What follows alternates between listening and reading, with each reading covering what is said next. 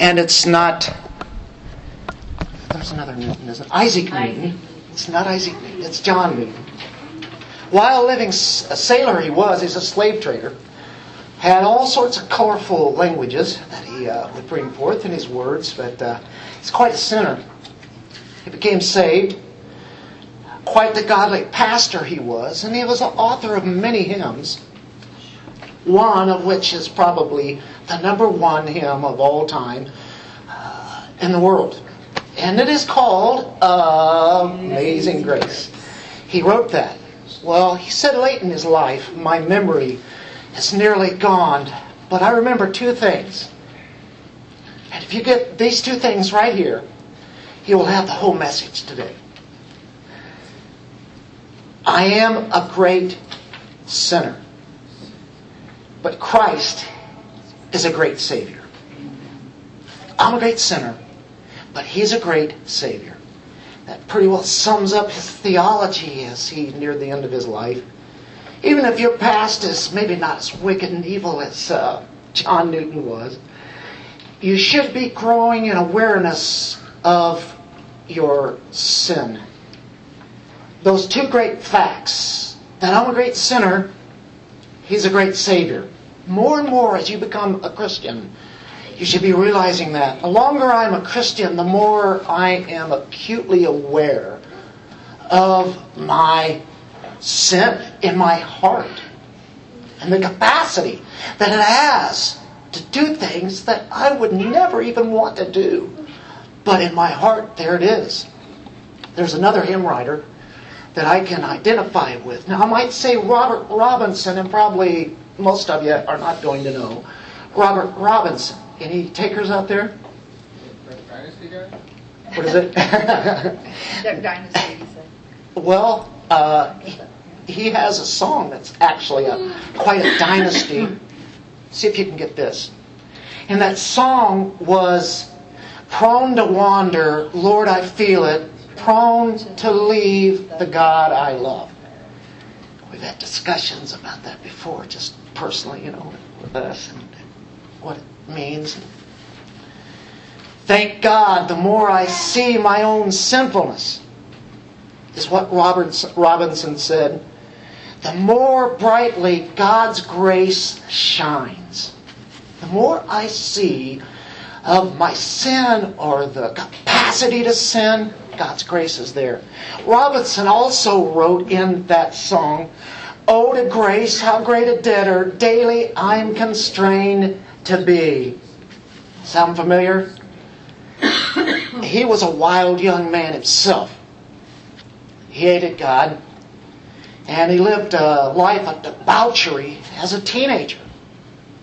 At the age of 17, there was a man by the name of George Whitefield.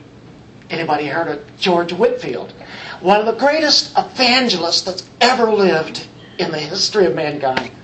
He had a voice that boomed, and it, he was heard in Philadelphia by Benjamin Franklin. Franklin kept backing up blocks and blocks and blocks away half a mile away, and he could still hear George Whitefield preaching. What a voice he had. He didn't need a microphone. powerful man, powerful preacher. Well, this Robinson goes to this place where Whitefield's preaching. He's there to really heckle him.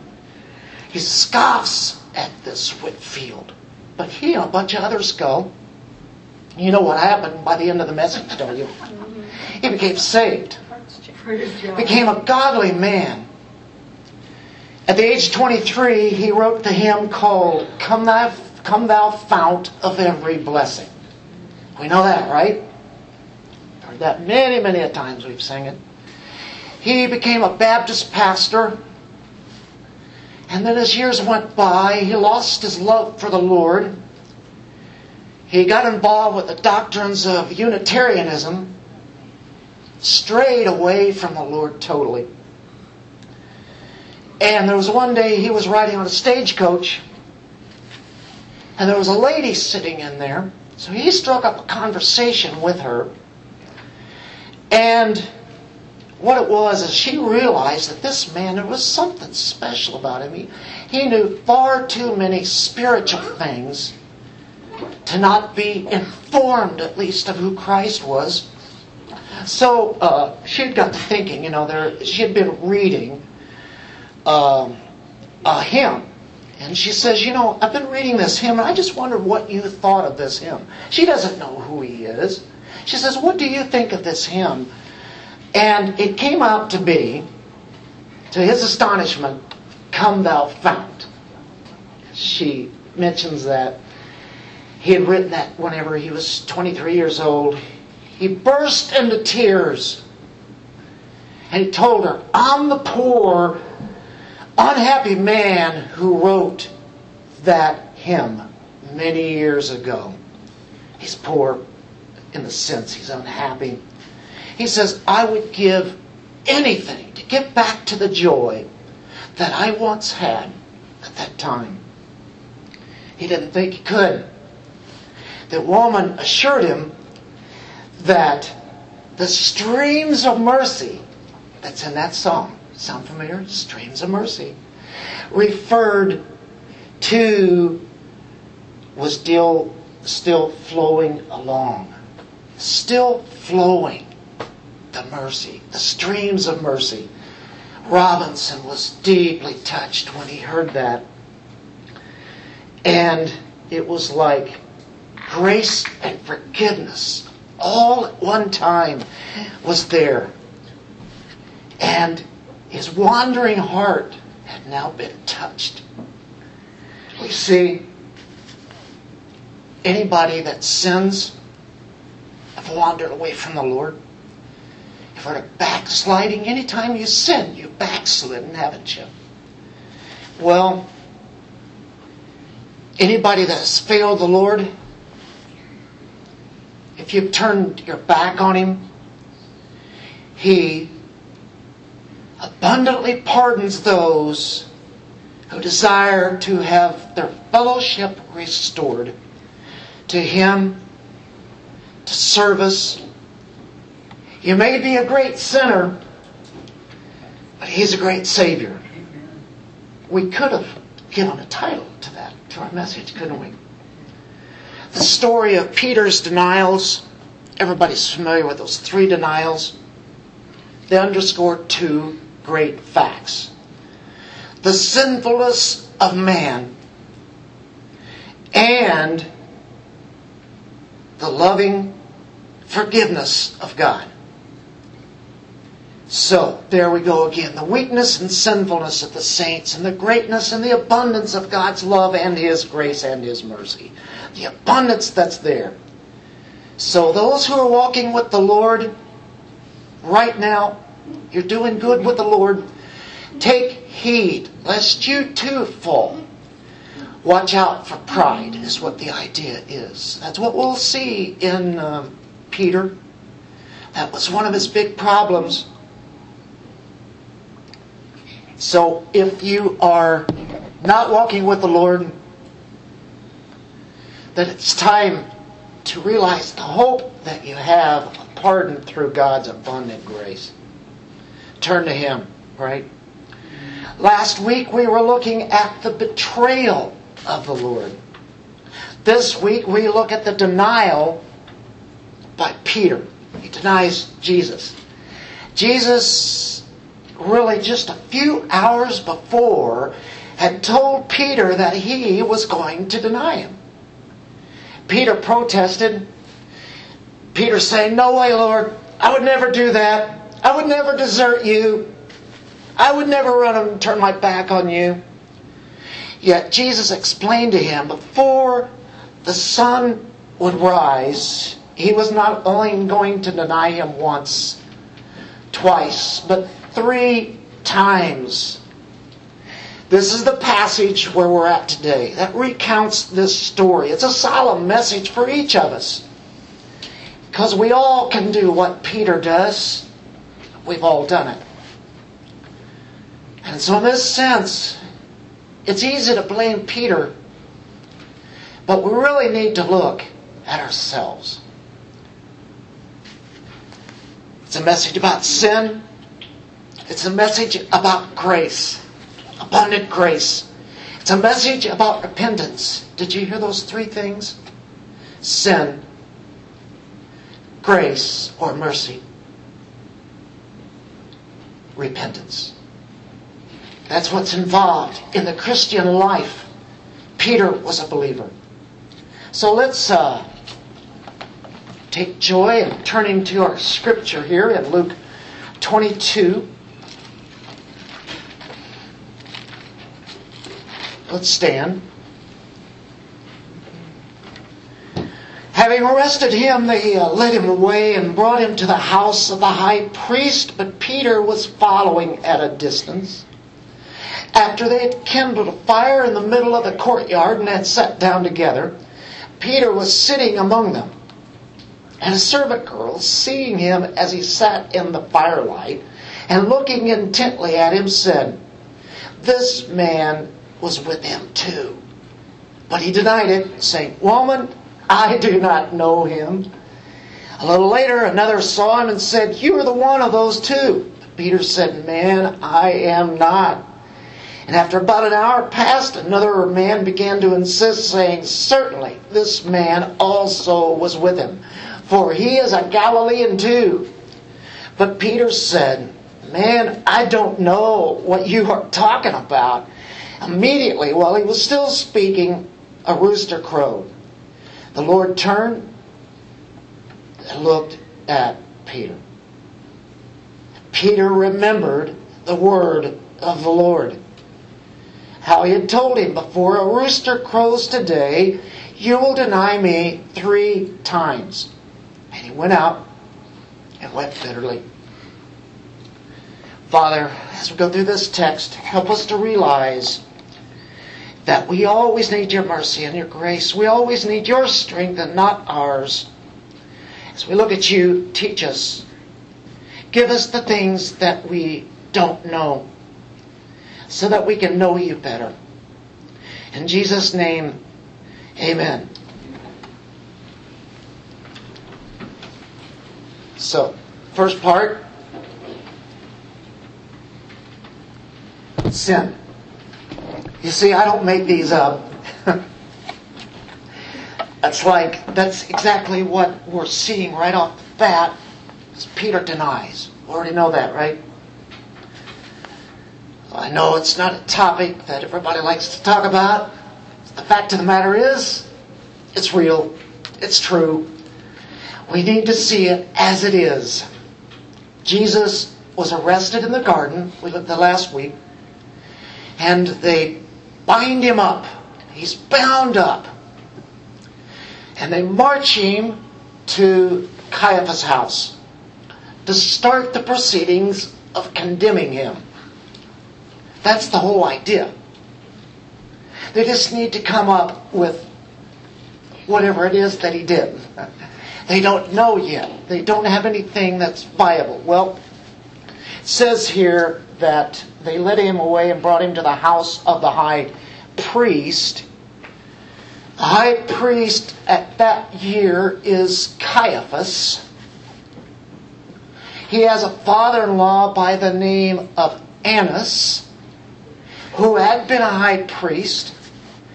And Annas and Caiaphas are really kind of together. You see, Annas is kind of behind the scenes because the government that's over them does not allow a, a priest to dominate. So Annas can't continue to be one. Um, but they are really in the same area. He's the father in law, Annas is of Caiaphas. They have a courtyard probably on each side of the courtyard is their own house, but yet they're they're living kind of together. Their houses on the same premises. And so when Jesus is delivered, he first goes to who? Annas. Well, when you look at Matthew 26 57, one may have a little difference with that. But there's no problem. There's no error here at all. God's word is always accurate. It's always true. So what's going on here when you read Matthew? Those who had seized Jesus led him away to Caiaphas, the high priest. Luke didn't say Caiaphas, he just said the high priest. It's okay. Where the scribes and the elders were gathered together. Peter was following a distance. Okay, similar, right? This time it mentions Caiaphas. He'd say, Well, I thought you said that he first goes to trial at Annas' house. That's right. Did I make that up? Did I read between the lines? No. We go to John 18 and we find out that there are different trials that Jesus is going to go to. You know how many he's going to go to? Six. Six trials on Jesus. They never could come up with anything other than he's God. Really, I mean, they made up things. They're all lies. But in uh, John 18 12 through 14, so the Roman cohort and the commander and the officers of the Jews arrested Jesus and bound him and led him to Annas first. Ah, you see what John just did? Now, does that mean that Matthew was wrong? No, not at all. He was brought to Caiaphas. But first, he will go to Annas and be put on trial. For he was father in law of Caiaphas, who was high priest that year. Now, Caiaphas was the one who had advised the Jews that it was expedient for one man to die on behalf of the people. Somebody's going to have to die. Right? Gave a prophecy, didn't even know it. In verse 24, there, John 18, so Annas sent him bound to Caiaphas, the high priest. Aha! So it's in the same area. He's sent to Caiaphas, he's sent to Annas, both correct. But what's the first trial? Annas's trial. And you can look at it if you step back. We just read 24. Uh, verse 19, the high priest questioned Jesus about his disciples and about his teaching. Jesus answered him, I have spoken openly to the world. I always taught in synagogues and in the temple where all the Jews come together, and I spoke nothing in secret. Did he ever do anything in a corner? It was always public. People knew what he did. He didn't have any surprises behind his back. Why do you question me? Question those who have heard what I spoke to them. They know what I said. And when he said this, one of the officers standing nearby struck Jesus. They're pounding him. Is that way is that the way you answer the high priest? Jesus answered him, If I have spoken wrongly, testify of the wrong. If I'm wrong, I'm wrong. Show it. Give me proof. Give us proof. But if rightly, why do you strike me? And they did all throughout the trials, didn't they? So Annas sent him bound to Caiaphas, the high priest. Annas says, Go. Basically, trial's over. So now he's going to go to the second trial. Okay, so now we get the idea. We get a little bit of proof there of why we say that uh, here's the order of the trials. Now, I want to tell you something. I think it's quite fascinating. That is the place where Jesus goes, brings back some memories. Who runs the temple?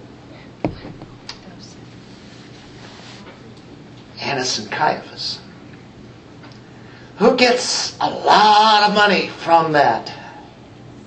Annas and Caiaphas. What did they do? They're the ones who set up the money changers. Remember that? Uh, extracting extra money, a lot of money from everybody who changes the money, and making people buy sacrifices because their sacrifice wasn't good enough, so they sell the lambs to people at an exorbitant price. They're out of town, they have no other way, and even if they bring their own, and they did, they would say, blemish, can't use it. Who was doing that?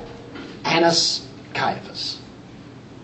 Interesting. That's where Jesus is taken.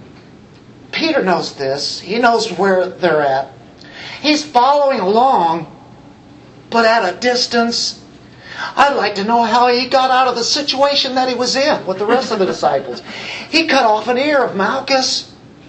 I'm surprised he didn't get arrested and the rest of them. Somehow they got away. Somehow. That was because that was prophesied. It said that they would scatter like sheep. God said that, right? Old Testament prophecy comes true there. Well, Annas played a big part behind the scenes. They live in a place that's a mansion. It's an awesome place. Any place that has a courtyard, that's usually the case, isn't it? It's quite a racket they had. So he's tried first at their homes. What chance does he have? They hate him. What did he do with the money changers and the animals in the temple? He chased them out for the rest of the week. They didn't get their money. They're really mad. They want to kill Jesus if no for no other reason, that reason. There's plenty more, believe me. But they're trying to seek an indictment that will stick. Got to come up with something. Some crime that is worthy of execution. What are they going to do? What are they going to come up with here? So we've got a trial dealing with Annas, Caiaphas, and then when the sun comes up, because you got to do this thing legal, it will be the Sanhedrin, the Supreme Court of the land. Nobody likes him there either, do they? It's all planned out. Everything's trumped up. Unjust actions. Listen, the way to understand Peter's denials is to see them woven right on in to this fabric of the trials. The trials are going on, the denials are going on. So, you know, keep that in mind as we go through this. Now, Peter wasn't by himself. He was with somebody. John 18. By the way, how are you going to get in to this compound? Do you think you just walk right up to the front door? No. I mean, they've got walls, they've got gates, they have security there. People that are right there like guards.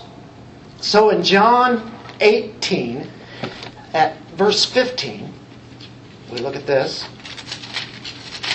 You see, this story is found in all four Gospels.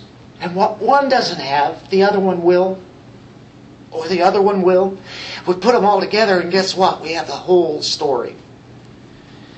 Pretty well, right? That we need to know anyway. 18, 15. Simon Peter was following Jesus, and so was another disciple. Now, that, who was it? Well, now that disciple was known to the high priest. and he entered with Jesus into the court of the high priest. But Peter was standing at the door outside. So the other disciple, who was known to the high priest, he's got connections. kind of. Went out, spoke to the doorkeeper, and brought Peter in. So John was allowed to go in. He knew the high priest. And you said, John, didn't you, Dennis? Yeah. Because that's who it is. You see, John writes things, puts things in, but he kind of watches it about putting his own name in there. Uh, who was the disciple that Jesus loved? That's John. Here again, here's the disciple. So, your commentators down through history, other stories, it is John. Peter and John. John has a connection. He goes in, comes back. There's a doorkeeper there, happens to be a servant girl who also is the doorkeeper. And they let Peter in. Interesting. He's he's really wanting to be there. Would you have thought about going at the courtyard of the priest's house? Would you have wanted to go there knowing that you could be arrested and killed? Well, keep that in mind as we work through here because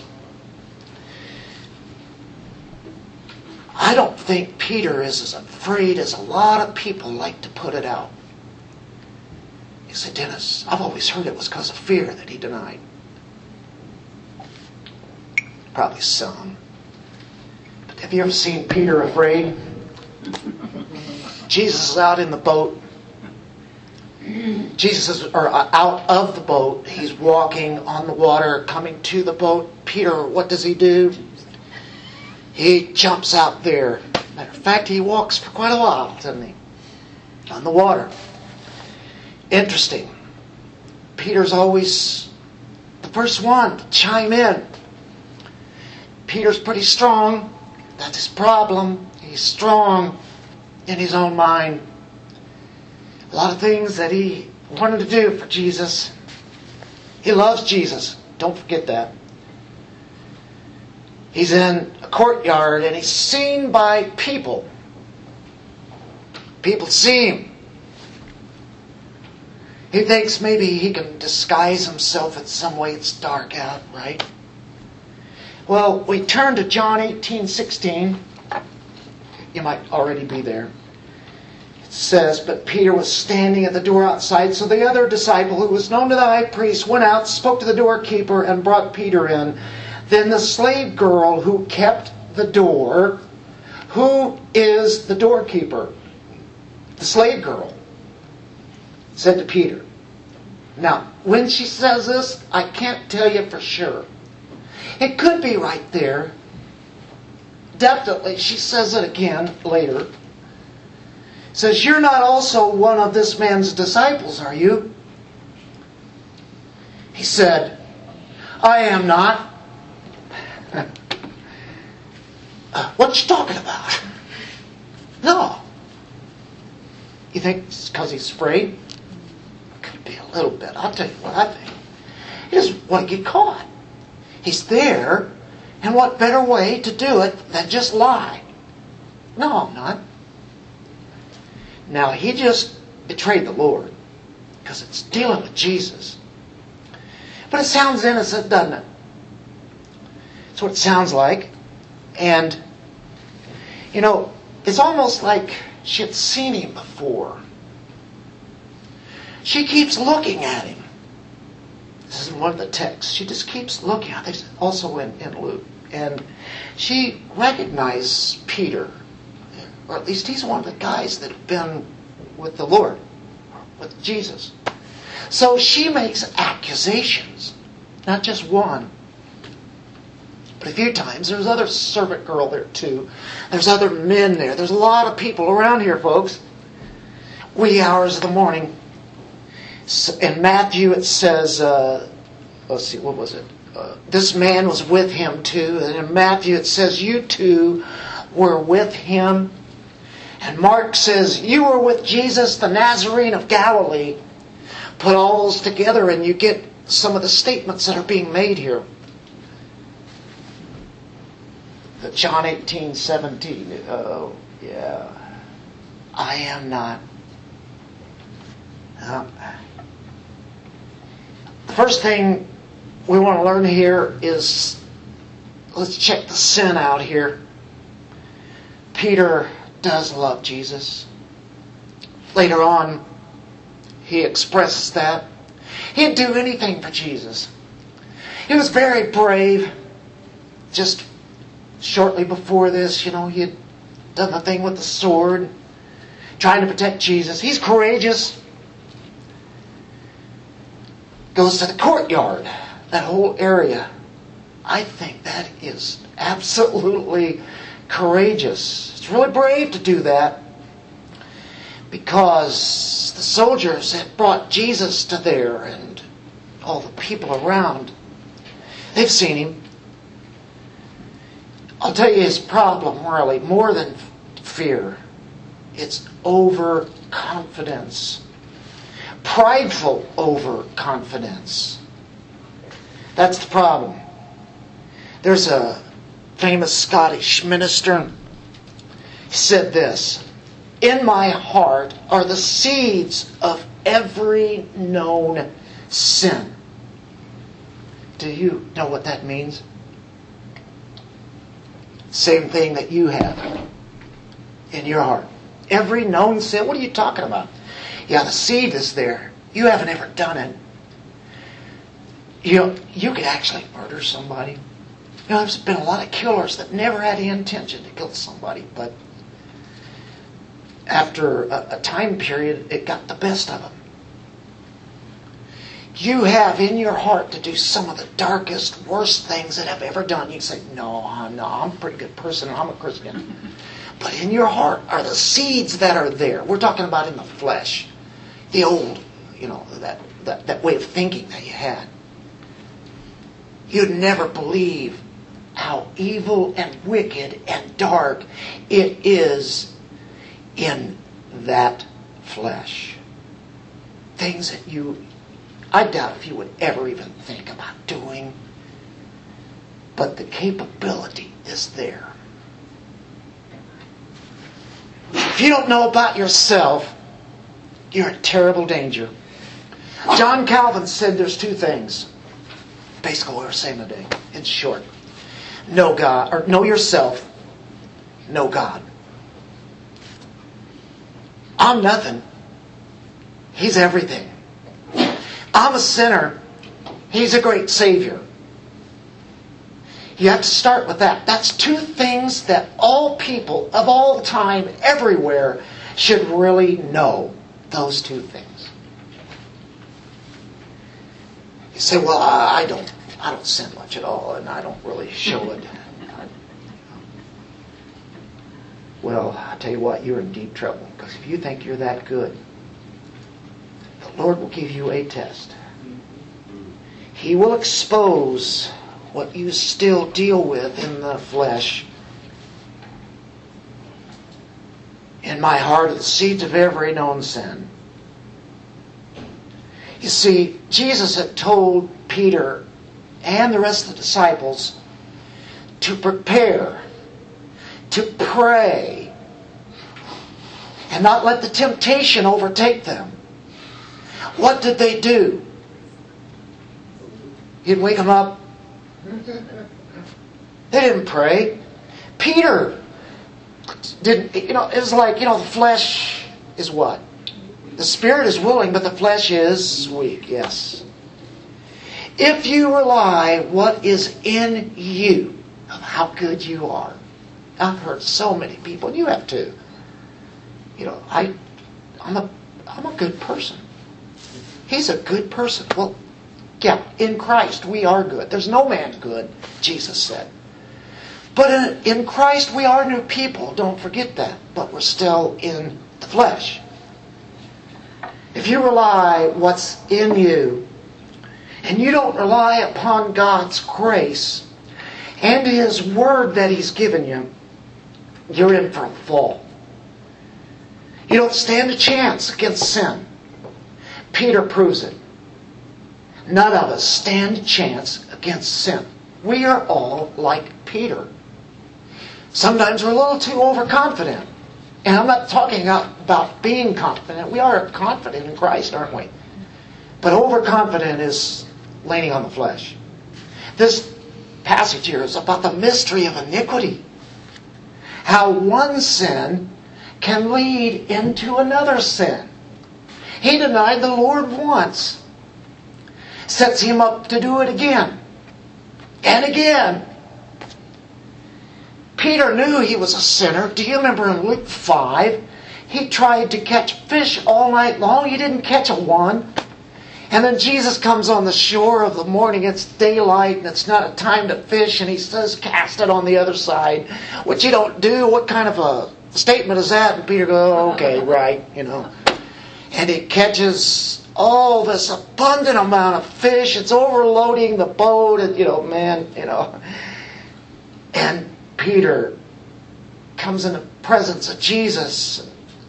He says, Depart from me, for I am a sinful man. He knew that Jesus is holy, especially with what he just did. He did something that was miraculous because you can't do it on that other side. And you can't bring in that amount of fish because Peter had been doing it for hours all night long, and that's when you catch them. Peter says, this is God. I'm a sinful man. Isaiah, Isaiah 6, Holy God, Isaiah,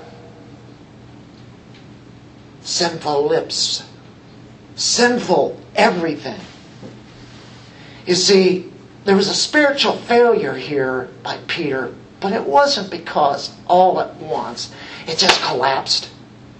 He's going along smoothly. No, no, no. This started out quite some time ago. In his heart, he was not judging sin. He was building himself up, but he has spiritual decline. He was not evaluating himself of who he is in the Lord.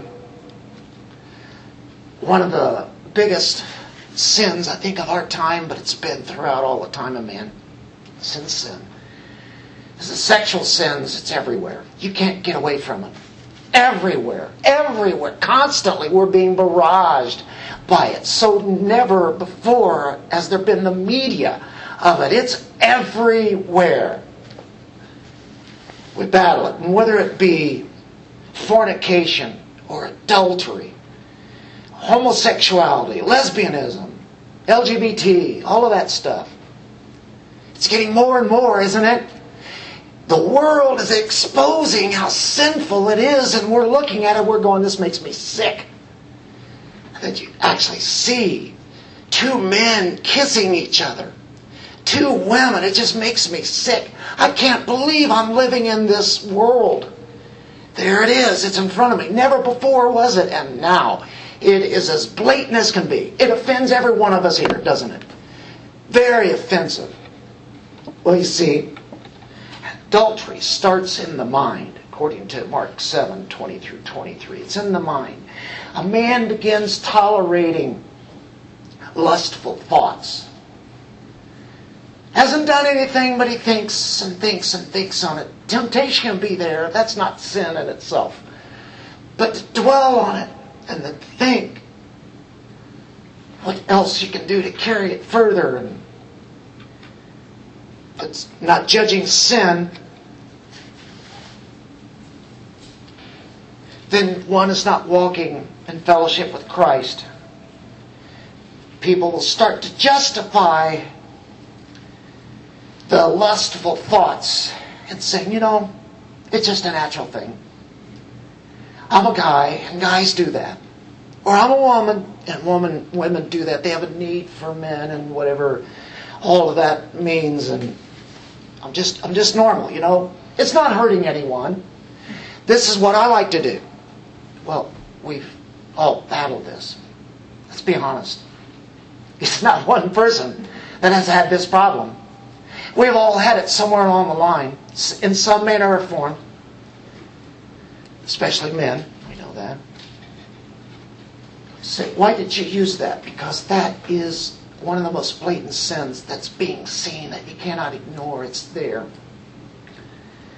But you can take anything that is sinful. And it always starts with self, doesn't it? So, what happened on the course to get Peter where he got there? How did he spiritually fail? Check this out and see if this is kind of the pattern and how it works he refused to submit to a hard teaching of Jesus. How's that work? What, what, what did he, how did he not submit?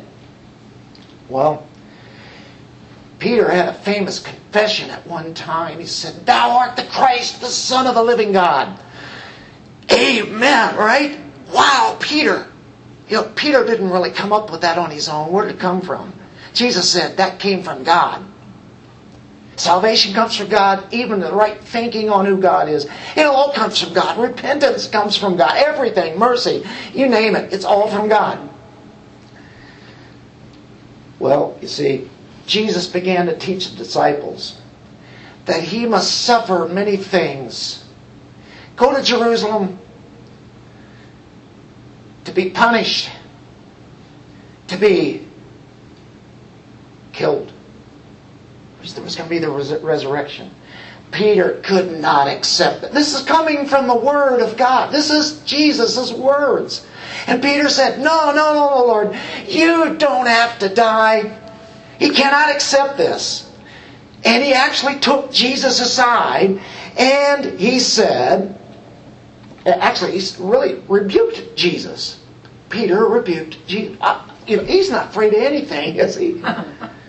Jesus, in turn, rebuked Peter by saying, Get thee behind me, Satan. Where are you getting those thoughts? That's not the thought from God. Where did it come from? It came from Satan, because that's exactly what Satan wanted him to do. So he calls him Satan there in that sense to show how valid and how serious this is, is where Peter is at. So Jesus predicted that Peter would be sifted by Satan. You remember going through that, right? Satan has asked permission to me to sift you like wheat, to really go through him. And so that's what happened. Peter protested that he would follow Jesus to prison and to die even for him. Peter said that. Peter's got some sin. Really bad. Overconfident pride, I guess. So that's one thing. The course of spiritual failure is to think, oh no, that can't happen to me. We don't face up to our pride. It's kind of related to that. But the hard teaching of Scripture is that Jesus is going to die, and Peter says, no, that can't be. Yeah, there must be something to that. I know the Scriptures there. I know what the Scriptures say. But you know what we do? But here's the way it is today. And we have no other way, so it's okay. Because culture is doing it, and because Scripture says even that, I believe it, I know it's there, but it must mean something different now. Bingo. We've just done what Peter did on his first line of defense and where he really started failing. Because he doubted God's word. It's up, up front, it's clear, but it doesn't make sense to me. So therefore, it must be okay now. Right? If His Word says it, then you have to say, it's true. There's no doubt. It's very clear. So, Peter believed in his own commitment. He, you know, it is like he didn't really believe the Word, did he?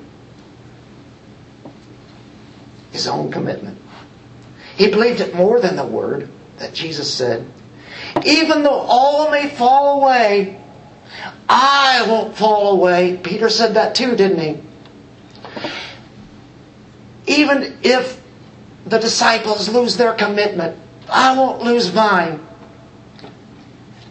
Alexander Maclaren said this Over reliance on self leads us to put ourselves in the way of temptation, which it were wiser to avoid. You know what that says? Don't put yourself into a place that you know is going to be a temptation and you know you're going to fail.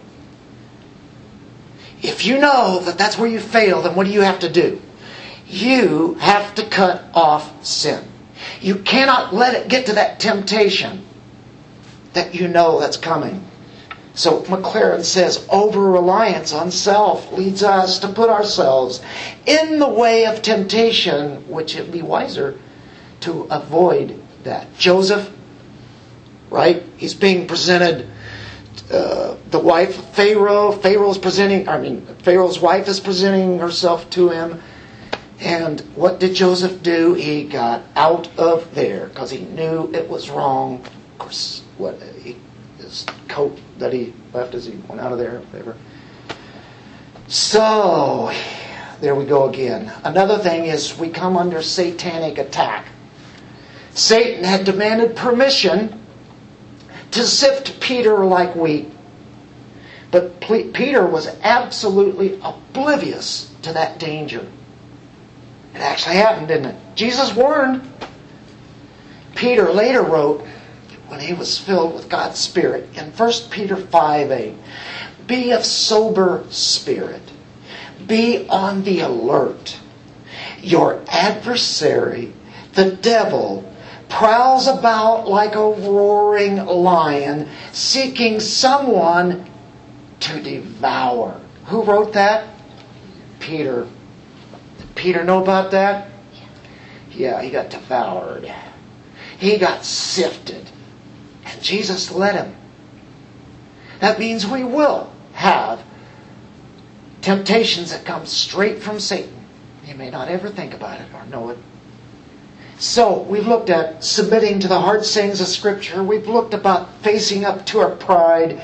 We've looked at coming under satanic attack. We're taught this is a spiritual downfall. We grow spiritually dull and distant from the Lord. You see, Peter had become dull within as far as the enemy was concerned. And, and his flesh and what it could be. And it says in Mark 14 38, keep watching and praying that you may not come into temptation. The spirit is willing, but the flesh is weak. Peter's buddy Mark wrote that. Another one is we respond to things in the flesh. That's the problem we often do.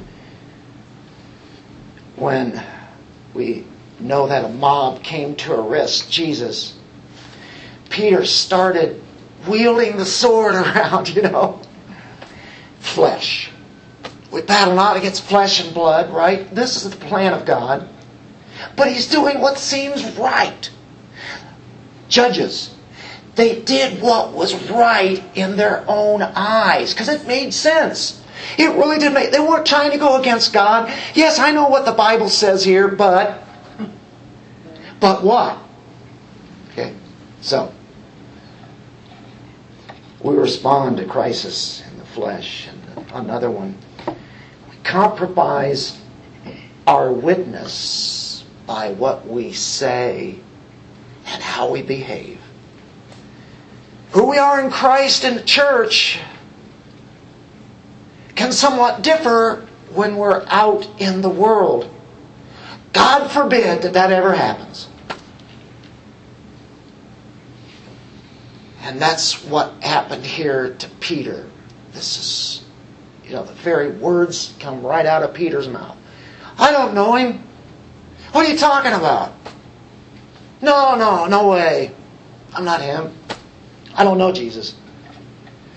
You know, when we read our text in Luke, Luke is, I think, very kind to Peter here. Very soft. It's like, you know, one, two, three. You don't see anything about cursing with an oath. Those kind of things. Uh, you see, uh, other gospels hint that the three denials began small and they went to horrible proportions. They do. He first said to the girl, I don't know what you're talking about. Mark 14, 68. Probably, perhaps, she kept insisting that he had been with Jesus. No, I'm not, no, I know I saw you. Has that ever happened to you? Where somebody says, hey, aren't you? And actually, they're totally wrong, but they keep saying, oh, no, no, no, I've seen you before. Or maybe the case is you're trying to hide out. And you say, oh, no, no, no, that's not me. Uh, I think you are. You really, yeah, I know you are. I mean, she's really pestering him. Another slave girl is doing it too. Luke records, Woman, I do not know him. It's a lie. You know, he, he denied what she said. Woman, I do not know him. That's a lie. It's an act of flat denial. He's caught off guard here. And he doesn't want to be caught and they haul him in, but he, I think he still wants to help Jesus. You know it? Why would he gone into that courtyard? Why would he go to the fire the campfire where there are officers and they're sitting. I'm amazed. So there's the second denial, and we get the first cock crow right in Mark 14, uh, 68 is, you know, we've got the prophecy of that and get the, and so he went out in the porch and the cock crowed. Mark 14, 30 said there'd be two cock crowings. There's one more to go. Three denials, two cock crowings, right? The first one came after the first denial. Maybe he probably didn't even hear it or pay attention to it. So there's the second denial. We've already looked in John 18 from Annas' house to Caiaphas' house. And he denies with an oath in Matthew 26 72, if you really wanted to turn there. Um, but denial with an oath. He's confronted again a little later, according to verse 58. Another saw him and said, You're one of them too. His second denial is stronger than his first denial. The accusers are mounting and, and escalating here. You're getting a whole crowd of people now saying, Yeah, you are. I know you are. I've seen you before. I know you were him. But Peter doesn't leave. If he was afraid, don't you think he would be hightailing it out of there? You know, he can run, I'm sure. I'm getting out of here. Just kind of go off into the shadows and out somehow. Somehow get out of there. So, in 59 and 60 of our Luke passage, after uh, about an hour, after two denials had passed, another man began to insist, saying, Certainly this man also was with him. Do you know how many people are saying this? And how often it is? For he is a Galilean too. They can pick up his language or his accent that he has. That just makes sense. Yeah, yeah, yeah, you are. Peter said, well, wonder what Galileans sound like. Man, I do not know what you are talking about. I doubt that, right? Somehow it was some kind of an accent than the, the Galileans did. They were considered uh, hayseeds to the Judeans anyway. Judeans are picking up on his accent. He's thinking, man, I want a chance here, do I? It's not me. I don't know him. And he's also thinking, I wish I'd shut up. Peter said, Man, man, M-A-N, I did not know what you were talking about. Immediately, while he was still speaking, a rooster crowed. It's in the masculine there, man. You've got men adding accusations along with the slave girls. Doesn't, uh, maybe, you know, maybe he found some kind of a dark corner for a while, but he gets back out. People keep insisting on it. Another man steps up, does an accusation. John 18, 26 even identifies a man that said that. He's the relative of Malchus. Malchus is the slave, right? Had his ear cut off. Slave of the high priest, of the high priest. And now we got somebody who knows Malchus. Very close to him, a relative. Could have been there in the crowd earlier. The servant of the high priest lost his ear there, and according to Matthew 26 73, they said, We know you're a Galilean, follower of Jesus, because you have a Galilean accent. Your speech is betraying you. We know who you are. Can't get away. His response is even more heated when they say this at this time now. Peter said, Man, I do not know what you're talking about. Listen to what Matthew adds in Matthew 26 74. Then he began to curse and swear. This is Peter. A denial with a curse. He pronounced curses on himself if he's lying. He knows he's lying. But he's, he says, hey, if I lie, oh, that God would damn me.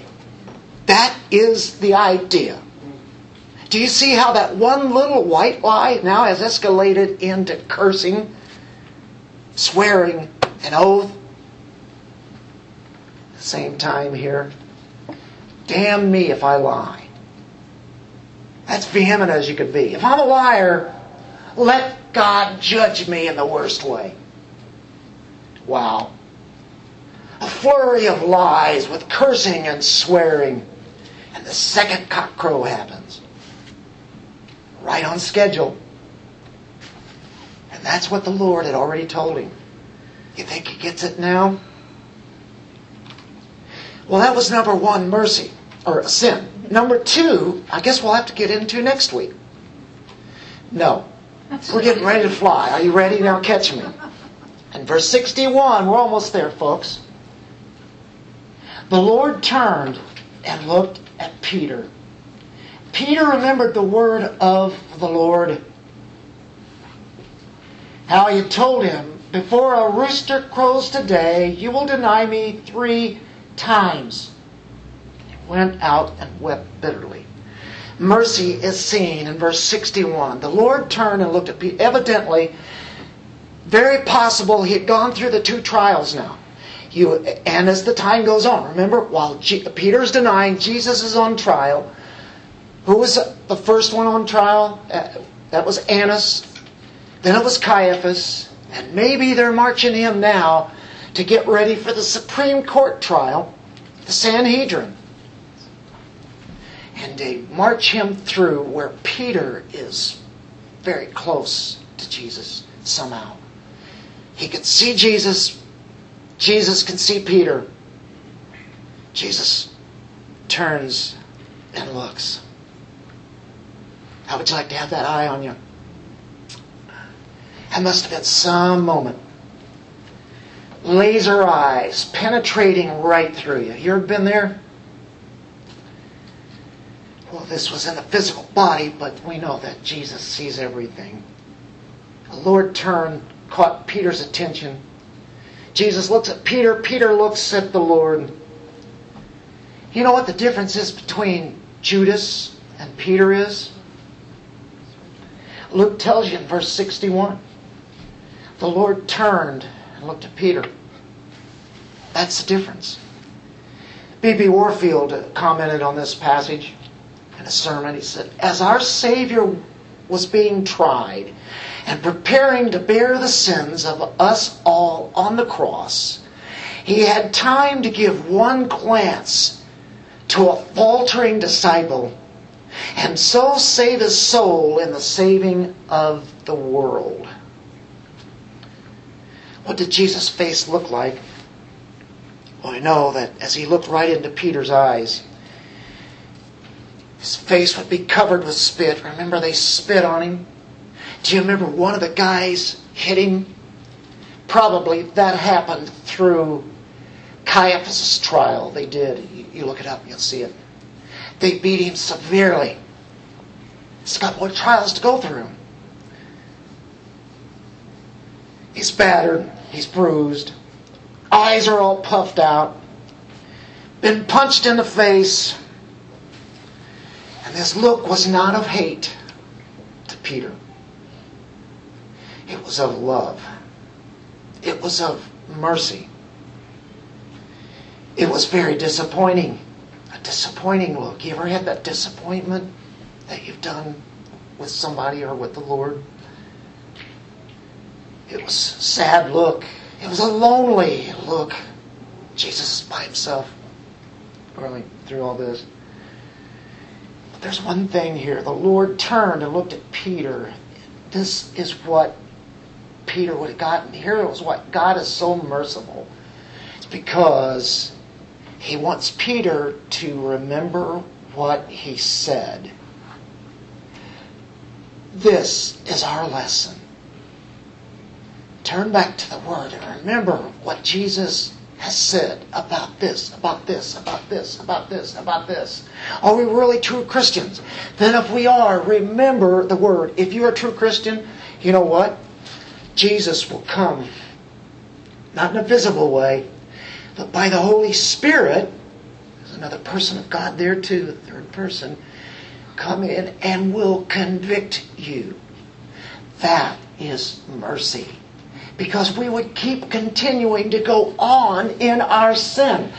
Peter would have done a fourth lie, a fifth lie, a sixth lie. He would have continued. It would have gotten worse, but he remembered the Word. Why did he remember? Because Jesus took him back to the Word. It's like, do you remember what I said? He had refused to accept the very words, the warning words of Christ. You know what? He rejected reproof. He ignored the voice of God, and now he remembers the Word of God, and now we're getting back on the right swing of things. It leads to repentance. Difference between me and uh, you, and then all the ones who are unbelievers, it's not that we're better. Not at all.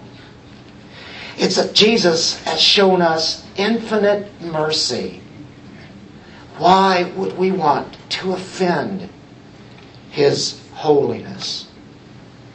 And that's why the seeds of every known sin are in our hearts, and it's the mercy of Jesus that spares us from going where we would never want to go. There are sins that are deep down that can really make you want to do things that you know that are dark. And by the mercy of God, we don't want to go there. Corinthians 7 says, I do the things that I don't want to do. I don't do the things that I should be doing. But there's some darkness of sin that we never want to do. But we know we can't be prideful. Oh, I would never do that. Right? So that we get the idea there that he's being brought to repentance.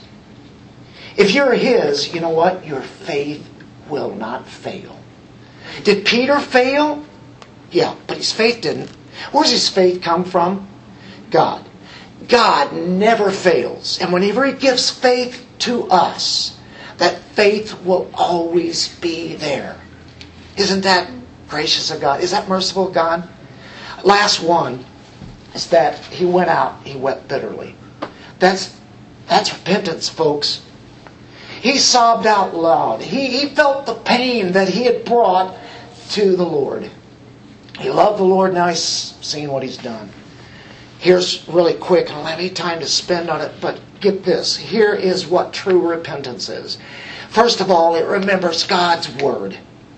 That's how it's like a mirror that's held up to us, and we see that it's sin or not sin. The Word of God will show us if it's sin, won't it? And then here is the gift of God. He convicts us of our sin.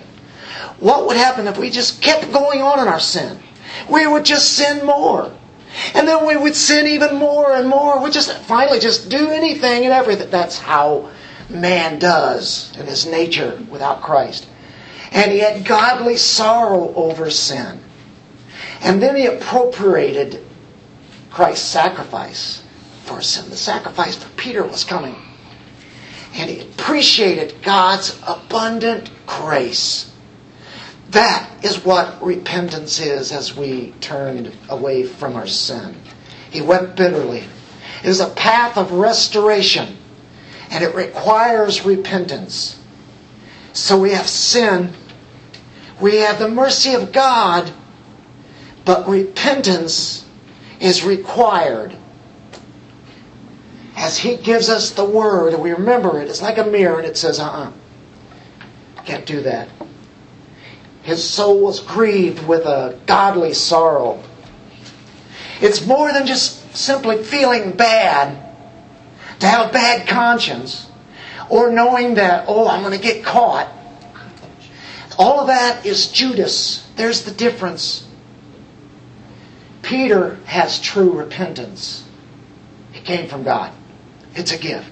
It was granted. Repentance always leads to a change of behavior. Can one repent and, and then still continue to do it? 2 Corinthians 7, 9, and 10 talks about that.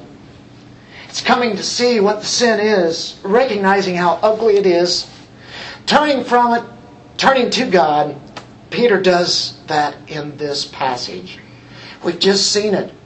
We've seen him come, and there's one last part to the story. It's found in John 21, 15 through 17. Out at the Sea of Galilee. Disciples are fishing. Come back in the boat. Recognize that somebody's on the shore. It's Jesus. What's he doing? He's frying fish for them. Did he go out and catch it? Um, zoom. Right there it is. It's all done. He gives, they eat. He's the resurrected Lord. It goes to Peter. This is beautiful, folks. This is us. Peter, do you love me? Yes, Lord. You know I love you. Peter, then he says, feed my sheep, tend my lambs. He does it three times, doesn't he? I won't go through all that. You already know the story. What is Jesus doing? Restoring him. He never leaves us in our sin. We first go, ouch, mm, that's sin. Oh, Lord, I repent. I am so sorry. I agree with you that it's sin. I hate it. I hate sin. And He abundantly pardons and restores as we ask for forgiveness. We have fellowship that's restored. We have serving that is restored. We may be great sinners, but we have a great Savior. Let's pray. Father, great God, your holiness is hard to imagine. We are in awe. We've just seen the story of Peter and how sad it is. But Lord, you know what? After it's all said and done, we see mercy, grace, love, forgiveness, restoration.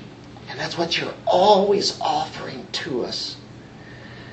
It is truly amazing grace. In your Son's name we pray. Amen.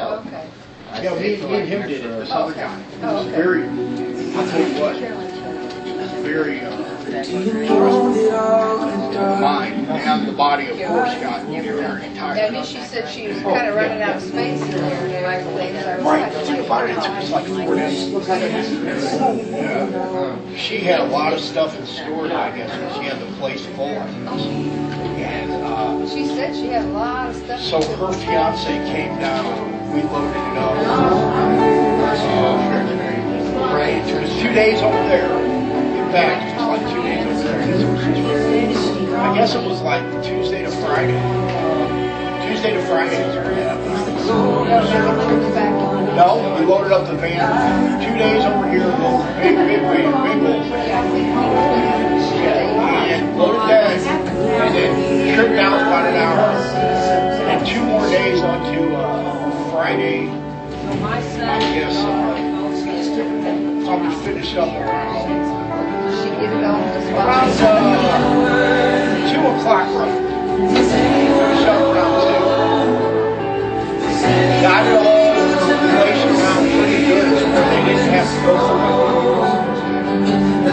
too much. I mean, he, he moved things around in his house and stuff. And, uh, we took it out there. I'm telling you work the body out and it's well above the line. Uh, antsiness, you know, crankiness, fatigue, got to the mind. And it would have been better if the Bell could have helped. I don't. I wasn't knowing there was a lot. If I didn't know the details of it at first, I would have told Bell to stay. apparently he, they said no, and I don't know why he, it was him. It was him. I don't know why. But the point of it is, you help the people you care about. And the other point is, whatever happens again, you'll know you need another body. Yeah, it was prepared. Yeah, well, I'm not gonna come down and get my parent myself. I'm gonna somebody. And, uh, I mean, fatigue, I mean, it reminds you of the people that come to the wars when they're out. You know, when they start, when the battle's over, you know how fatigued and worn out they are. They need to like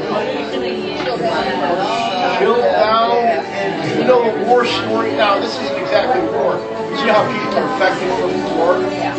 Well, just basically, problem is, you don't really know what it all is. You know, you don't really know what it is. It's stuff packed away. It's, it's miscellaneous items that are shifted this way, and you gotta shift it this way, that way. So you're really, really putting a lot of pressure. The only people that can do it are like two men in a truck.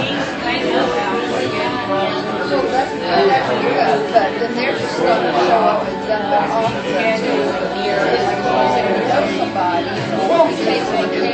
It was a one-time experience. Because if it ever boiled down to, I had to do that with someone different or someone else again, I would say, listen, you're gonna have to pay more money for a truck, and I'm gonna need a complete day off. Or you're gonna have to get someone else or two more people. I, I just wasn't aware. A it.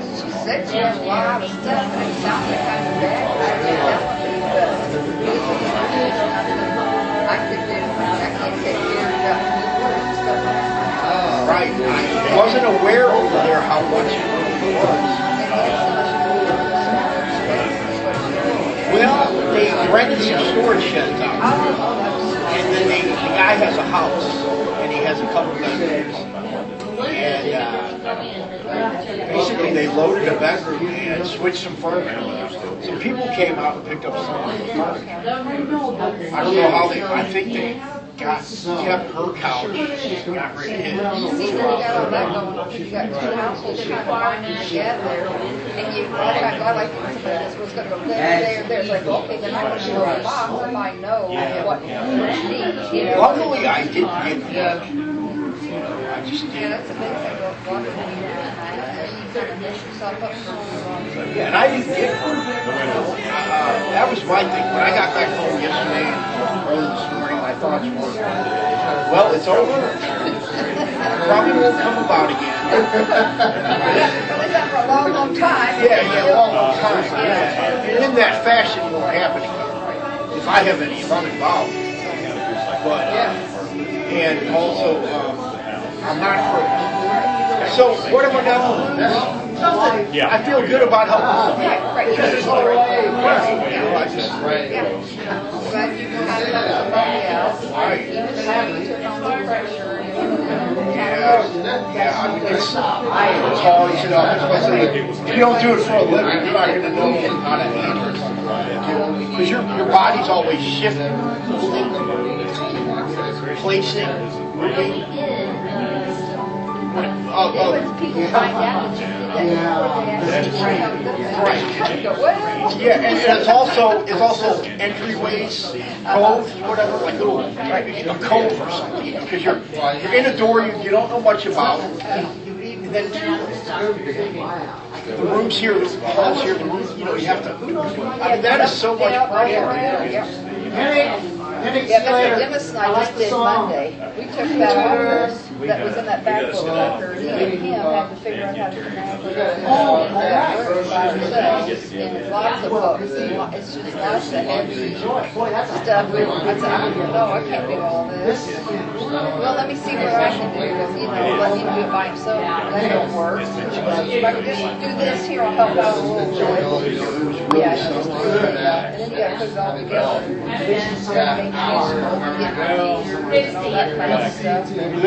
Yeah, I'm getting ready to head out. I gotta head out. That's good. I just went out, out and it sounds like she got got settled. I was kind of concerned about it. Thank you guys. Yeah, All we you did. good. Oh, good. No problem here. Really do. You make ours. I'll see if I have her call him or something. So you guys. That's fine, it's fine. I just, just wanted to see she got things done. I was kind of worried about, you know, about how it was gonna work. It'll be all right. You got it. What's the best way to come over soon? Uh, well, how much time do you have? Bye, Guys, good happy guys. Thank you. Well, um, just taking an example. How you doing, Nondor? What you did Back in the full swing at work? is that. Yeah. So I think were you just doing part-time there or? Uh, well, uh, what I, I'm, I'm, uh, I'm there full time. Well, kind of full time. We, uh, instead of like eight hours, it's been seven hours. Okay. And, uh, but we're gonna, starting, starting in uh, June, Monday, we're